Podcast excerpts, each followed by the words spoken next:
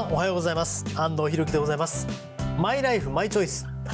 この番組はご出演いただいたゲストの皆様の人生の歩き方のお話を伺いながらリスナーの方々も勇気づけられるようなお話をお届けしたいと思っております。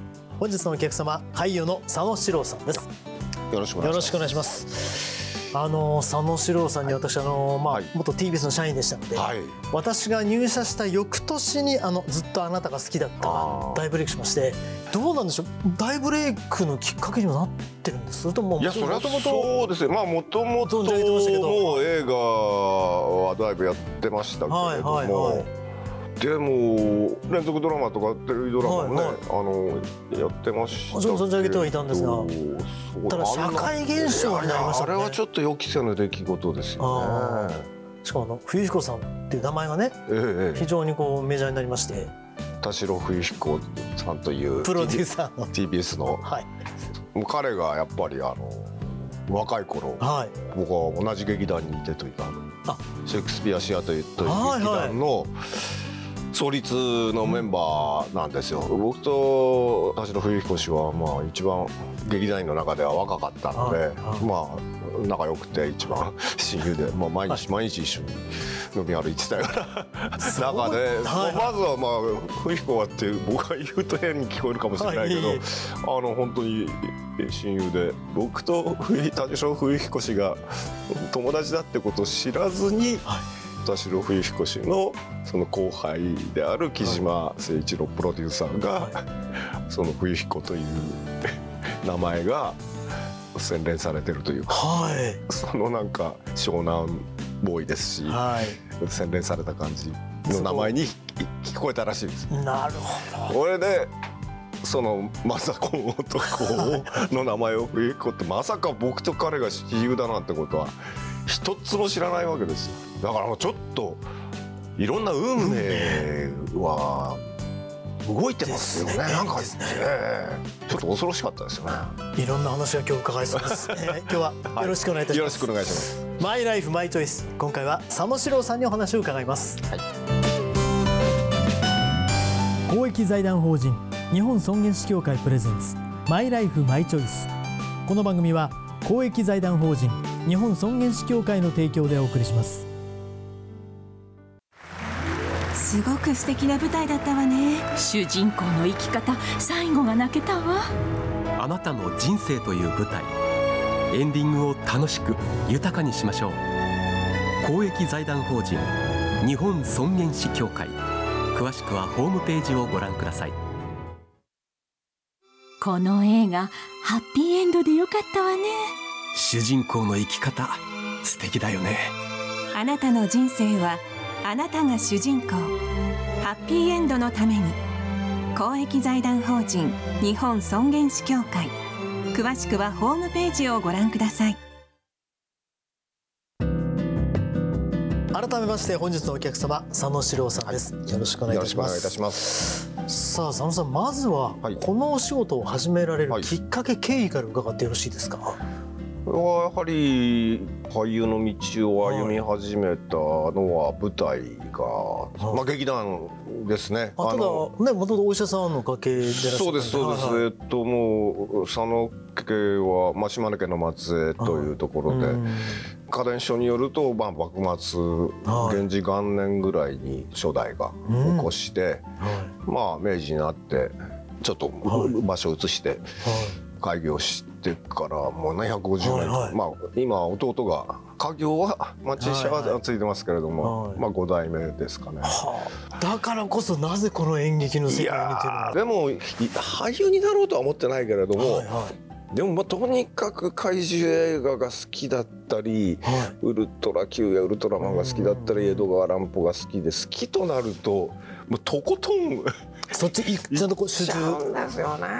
でまあごまあ娯楽も少ないし、まあ漫画にしてもね、そこはだから演じる自分が演じるというふうになった方向になだんだんったんですそういうのが蓄積されてきた時に思春期で60年代後半ですね。ああはい。そうすると映画にしてもまあ演劇アンダーグラウンド演劇は見れなかったけれども、映画にしてもドラマにしてもそういうサブカルチャーやアンダーグラウンドの影響っていうのはやっぱりそこかしこにあの読み取れましたし、うん。中学生ぐらいでももう、まあ、70年安保を前にしてベトナム戦争にも突入したことで政治的な意識っていうのも芽生えてきましたしね、あのそういう実際の日々の暮らしと、それと表現みたいなことが、ウルトラマンにしてもね、あの東宝の怪獣映画にしてもうん。必ずそういう社会的なメッセージっていうのは含まれていましたから、本当にありましたね。そういうものに敏感で、うん。まあ、それが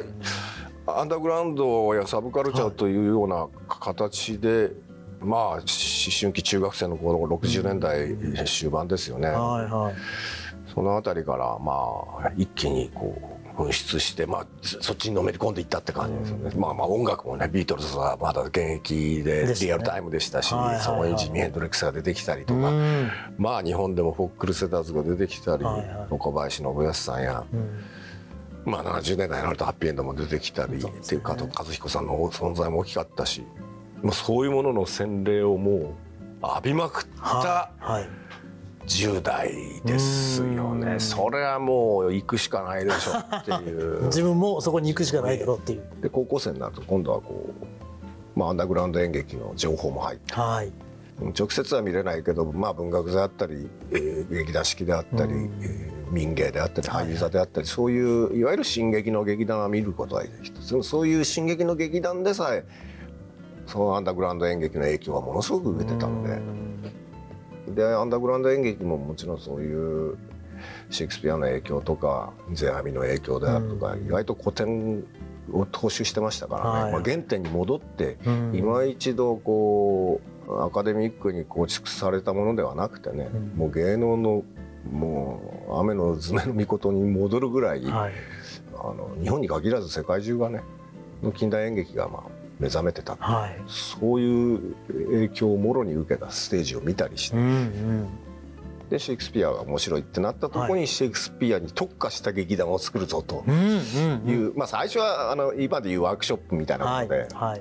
ちょっとまあ僕俳優の勉強でもしようかぐらいでその劇団を作るために俺も舞台立つぞっていうんじゃなかったですけどそれをやっていくうちにまあ何百人かこう1年間私塾に集まってたメンバーの中から具体的に渋谷のジャンジャンという小屋で毎月公演をするということが決まってそのためにメンバーを絞ろうといううん。まあ幸いにしてその中の一人になれて、はい。はい。まあ田代冬彦氏もその中にいて、あそうなんですね。はい。ちなみに彼はロミオをやってました。あロミオだったんですか？そうです、まあ、素晴らしかったです。初めて聞いた、ええ。はい、でも素晴らしかった素晴らしかったですよ、うんで佐野さんもその時僕はね、はい。サムソンっていう最初に出てくる、まあそんな大きい役ではないです。うんはい。でもまあ重要な役でしたしね。あうん。のでまあ幸いにしてその毎月えー渋谷のジャンジャンという、はい。まあ小劇場、まライブハウスのようなところですね、まあ。音楽のもうユーミンはいも、あの山下達郎さんのいたシュガーベイブも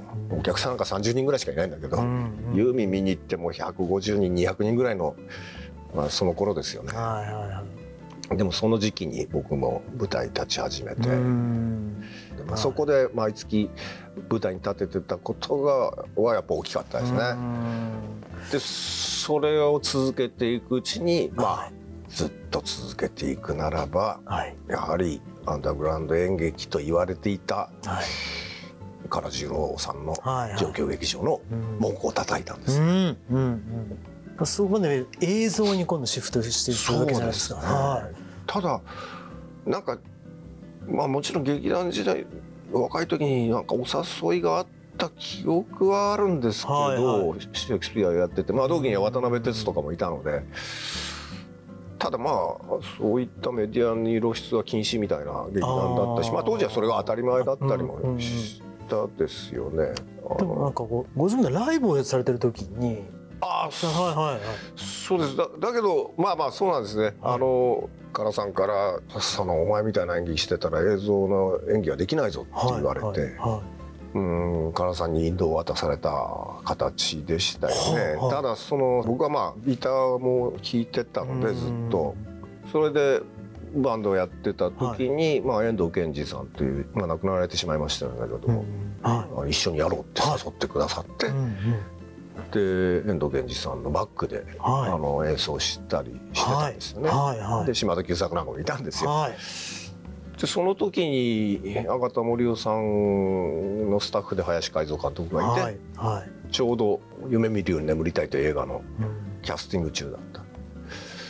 で当てにしていた主演の俳優さんが、うんあの出れなくなった。はいで結局まあ僕がやることで、はい。僕はまあ大好きな世界だったので、うん。江戸川乱歩や、はい。ふまさにその古い日本映画の映像の演技ってどんなものなんだろうっていう、うん。探ってる時にその話をいただいたので、まさにまあこれはやっぱり大きいですよね。そのタイミングで劇団を辞めていなければはい。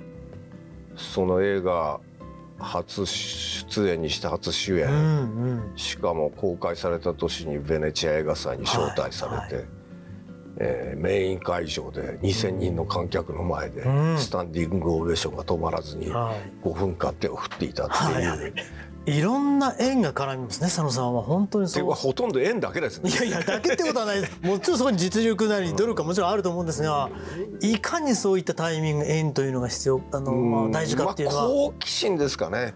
はい。好奇心ですね。知りたいってなんだって思ってるこの気配みたいなことがこう漂ってるんじゃないですかね。そうするとだから冬彦マザコン男の気配が漂ってたかどうかわかんないけど。やまあそれはねまあもちろんある程度もう俳優さんと確立されてまあなんかひその前他のドラマをでに出ていた中島智子さんだったかな。なんかはい。愛人関係をバッサリ 切り捨てるみたいなはい。役だったんですけど、はい。はい。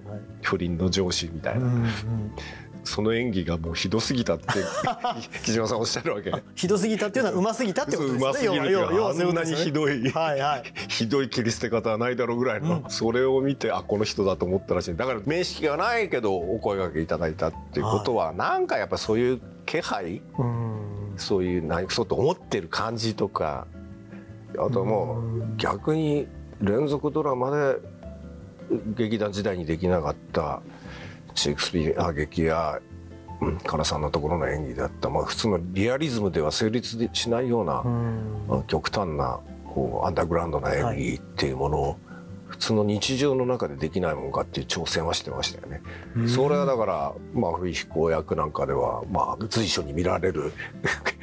もう完全にフィットしてますねそこがね。あれはテレビドラマというはい。カメラのフレームの中で後ろに紅テントを背負ってるわけですよ。は いそうですね。アンダーグラウンドの。あ木馬に乗ってるわけですもんね。そうそうそう。あそうです。そうですよね。水戸物語ですよ、ねはい。あそうか。それは考えたことなかったかもしれないな、だからすごいつながりですよ。ああそうか、はい。もうよくまあ話してる話ですけど、リハーサルの時はなかったのに、うんはい。セットに入ったら木馬が置いてあるんですよね、はい。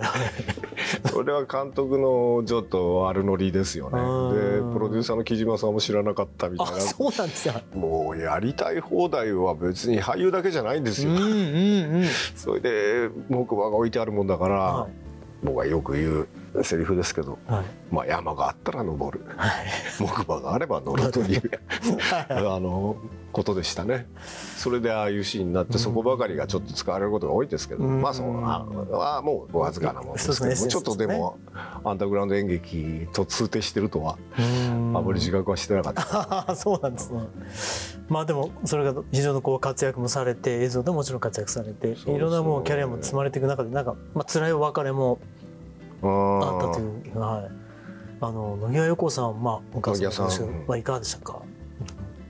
そうね野際陽子さんとか榎並京子さんとか、うん、やっぱり本当に腹割って話をできる先輩の女優さんでしたから、はいまあ役柄もね野際さんの場合はやはり母親役が多かったですし、うん第二の母親のような気持ちでは確かにおりました。はいはいなので亡くなられる3ヶ月ぐらい前に一緒にお食事して、あまあ、それが最後となってしまいましたけれどもね、まあご自身は、まあ、だいぶ分かってらっしゃったかもしれない。けどでもそんなに弱った感じはもちろんお店にならずにあはい。普通にワイン飲みながらうん。本当に腹割って話のできる方でしたね、はいはまあ、そういうふうに自分もありたいなと思うしね、なんかこう亡くなられた時は喪失感っていうのはありましたか？喪失感よりも一緒に過ごした時間いや一緒にものを作った時間の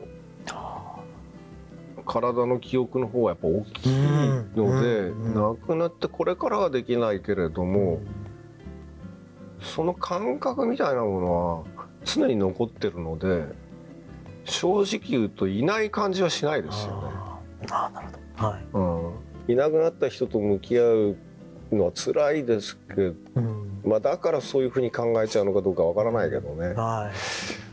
ですけどまあいない感じはしないです。でもまあご自身も大病されてあのまあ今日拝見してお元気ですご, まあ、すごく安心と言いますか。もう間もなく、その抗がん剤治療、えー、自治会食という自分の健康な細胞を入れ直して赤ちゃんのような、はい。ゼロから血を作り直すみたいなね、うん。そりゃ健康なものが広がればそうなるでしょうっていうのは、うんまあ、理屈じゃわかるんですけど、はいはい。まあ、体のダメージはやっぱ大きいですよ。うん。負担ヘロヘロになりますしね。でもまあいろいろ試行錯誤しながら、うん、自分の体と付き合っていくっていうのはまあ健康に限らず、はい。演技の上でもはいこの社会情勢の中でどう生きるかっていうことも、まあ、探り続けないるという意味ではまあ一緒ですからね。そしてそういう意味では写真家としての一面も。おはい。あこれまたありますけどはい。これは予期せぬことだらけなんですけど僕。はいはい。大体声かけられるんですよね。あ。自分から飛び込んだことは劇団の時だけじゃないですかね。あー。でもそういう写真という意味では。写真もはい。いやまあはい。父が写真が趣味ではい。自分で物心ついた時から押し入れの中でフィルムをタンク回して現像液ではい。手伝ったりしてたんですよ。はいは現像から。で、はい。自分で暗くした暗室みたいにしいてうん。引き伸ばし機はい。で自分でプリントしたり、はい。まあ密着プリントだってそれそばで見てましたし、はいはまあ写真が割と日常にあったので、い環境としてはまああそう。ですね。そうすると自分もちょっと撮りで発表するために撮ってたわけじゃないんですよ。うんそうですね。父が亡くなった頃から、まあなんとなくこう最初ライカは手にしなかったけど、うん。まあ古いレンズで撮ると柔らかく映るなっていうのが分かって、まあ趣味でちょっと撮ったりはしてましたけれども、はいはそのうちなんとかやっぱ気配が出てるんですかね。そしてこれ写真展しましょうって。まあ2000年代もはい。お声掛けいただいたことがあって。うん。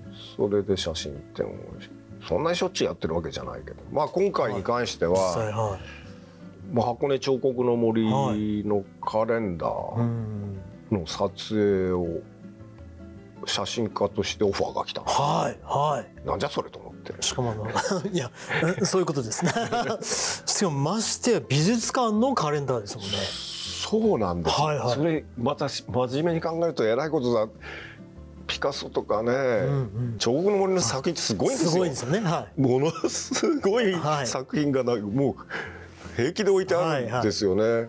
そこに並ぶ、はい。一緒の空間に展示されるっていうことを考えるとす恐ろしいんですけど。い でも実際写真展瞬間と一日、というのは。はい。まあでもカレンダーねそそれまではそうそうたる写真家の方も撮ってらっしゃいますし、声をかけられたらはい。やっぱりややります。やりまあ、嫌いじゃないから、ね、とりあえずやりますもんねそのでやるんならちょっとやはり原点に帰ってっていうことはあの映画の「サイレントから始めたのと同じようにやるんだったらピハリアな写真からみたいに 極端にはいはい。デジタルカメラのこの時代にうん。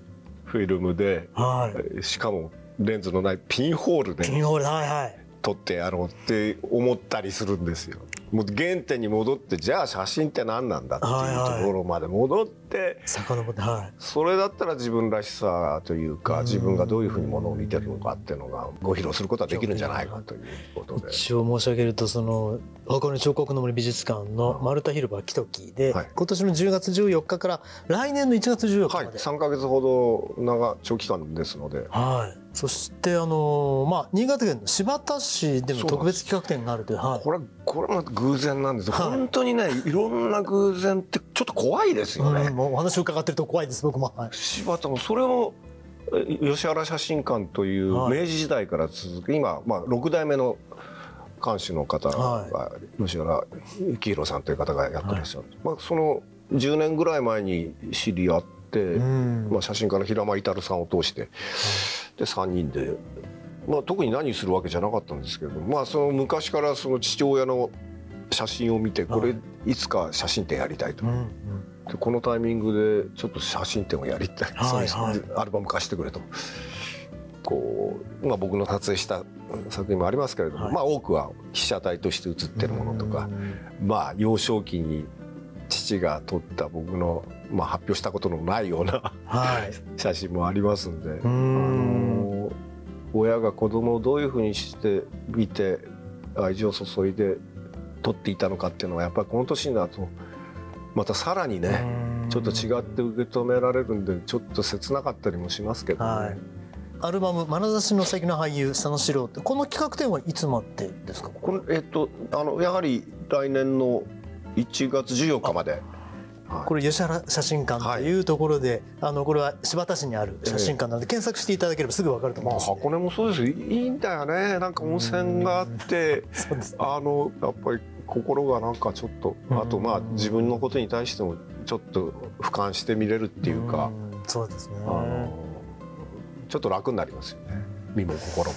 いやーなんか本当に佐野さんのいろんな話を伺えて僕は逆に元気になりましたけどあのーまあこの番組のテーマがその旅立ちということでいうと、まあ、ご自身のあーまあ人生の旅立ちっていうのを考えることありますか、そりゃ考えますよ。刻々と。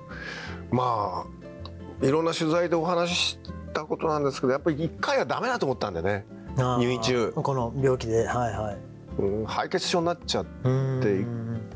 人間はどっかではもう楽にしてくれって思っちゃうんだよね、はいはいはい、正直な正直に話す。もういい辛って、と。はいはい。もうちょっともう楽にしてくれ。うん。もうって思ってしまいました。ただどっかやっぱり最後の一踏ん張りというかいやまだまだって声に出していったんだよね、はいはい。その一言翌日ぐらいから良くなっていったのではい。やっぱり気力みたいなことってなんかやっぱあんのかな？そうですね。わかんないです。あでも気力は間違いなくあるかもしれないですねあるありますかね絶対あると思います今のお話を伺ったらもう確信しましたあまだまだっていう言葉にしかも出したことによってはい、確実にそれはあるんじゃないですかね。私もですね逆に勇気が起きましたんで、うん。いやでも現代医療すごいっすよ。はい。だから食生活とか、まあそんなに気を気ぃつけすぎてるわけでもないんですよ、うんうん。はい。時にはラーメン食べたりするし、はいはい。だけどやっぱり血液検査して通知するとまあちょっと微妙なことはまあね2ヶ月に1回は通ってるのでまあコントロールできるし。うんまあ意外と思ってたよりはなんか大丈夫って来てます。今のところね。今お話ししていても気力にみなぎってらっしゃるあので本当に今日はお会いできて光栄でございまこちした、らこそありがとうございました。えー今日のお客様、えー俳優の佐野史郎さんをお迎えしました、はい。えーこの後はあなたのマイライフマイチョイス。メールや質問にお答えします。佐野さんも最後までお付き合いください、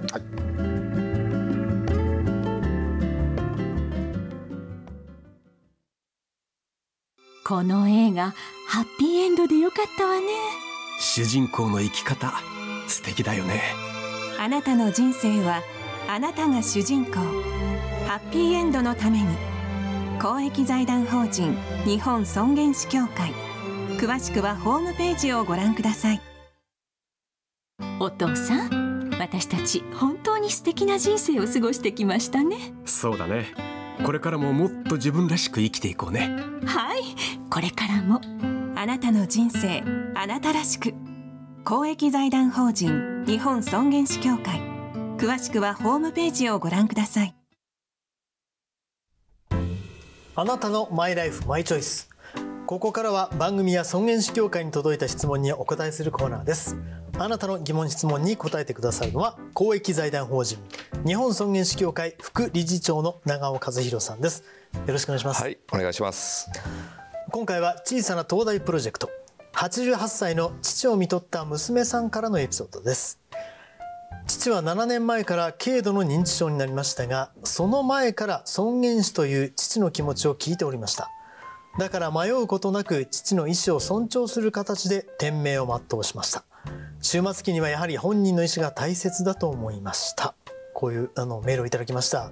長尾さん、まあ、い。わゆる終末期の本人の意思というのが大切なんですが、はい。認知症などではい。本人の意思が理解できなくなった場合はどうするのが最善でしょうか？そうですね。いきなり何もわからなくななることはないので、うん。やっぱり、まあ、軽度の認知症という言葉ありましたけど、はい。やっぱ初期の頃とかね。その時にしっかり会話をしておくこと、はい。そして本当に何もわからなくなったらやっぱり大学者という、まあ、家族ですね。この場合だったら娘さんであったりは家族もいなければ友達であることもあるんですけど、い、はい、その方がしっかり意思を引き継いでそしてまあお医者さんそして看護師さん在宅だったらケアマネさんも含めて話し合いをするこう人生会議と言いますけどやっぱりそれに尽きると思いますね。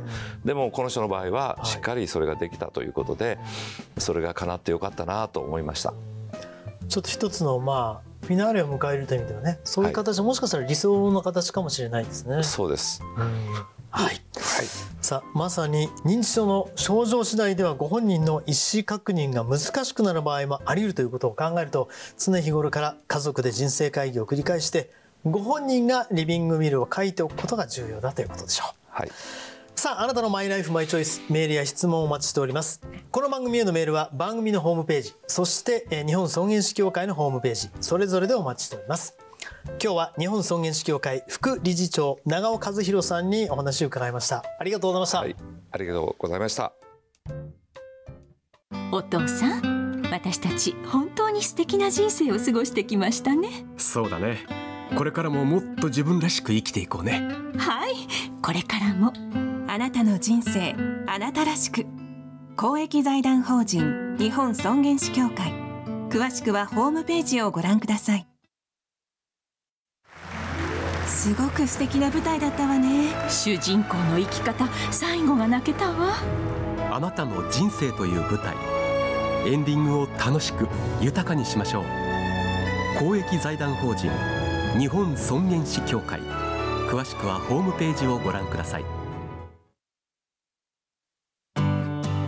今日はお客様に俳優の佐野史郎さんをお迎えしました。